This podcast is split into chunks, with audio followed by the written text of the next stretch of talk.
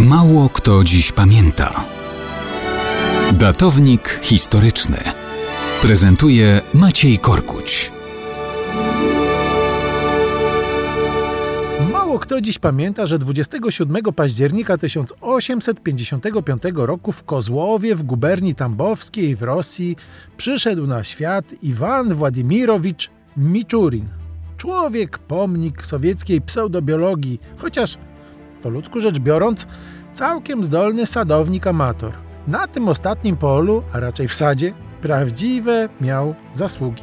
Zafascynowany sadownictwem Miczurin naprawdę wyhodował około 300 gatunków roślin, w tym drzew owocowych odpornych na mróz. Nie trzeba przypominać, że w Rosji to ma znaczenie, a reszta zasług? Balon sowieckiej propagandy, nadmuchany do niemożliwości, stworzył z Miczurina twórcę nowej biologii opartej na marksizmie, leninizmie, która, jak pisano, miała w całości organizować i przeobrazić świat. Tak, tak.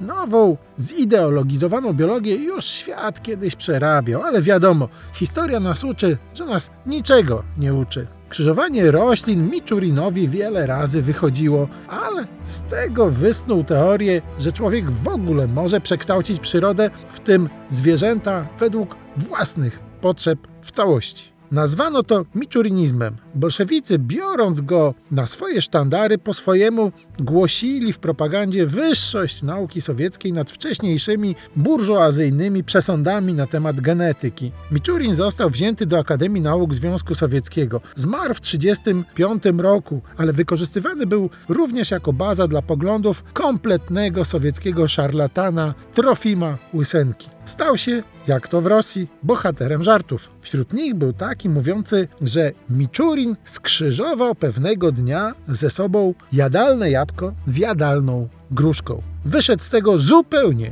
niejadalny owoc, ale na mróz absolutnie odporny.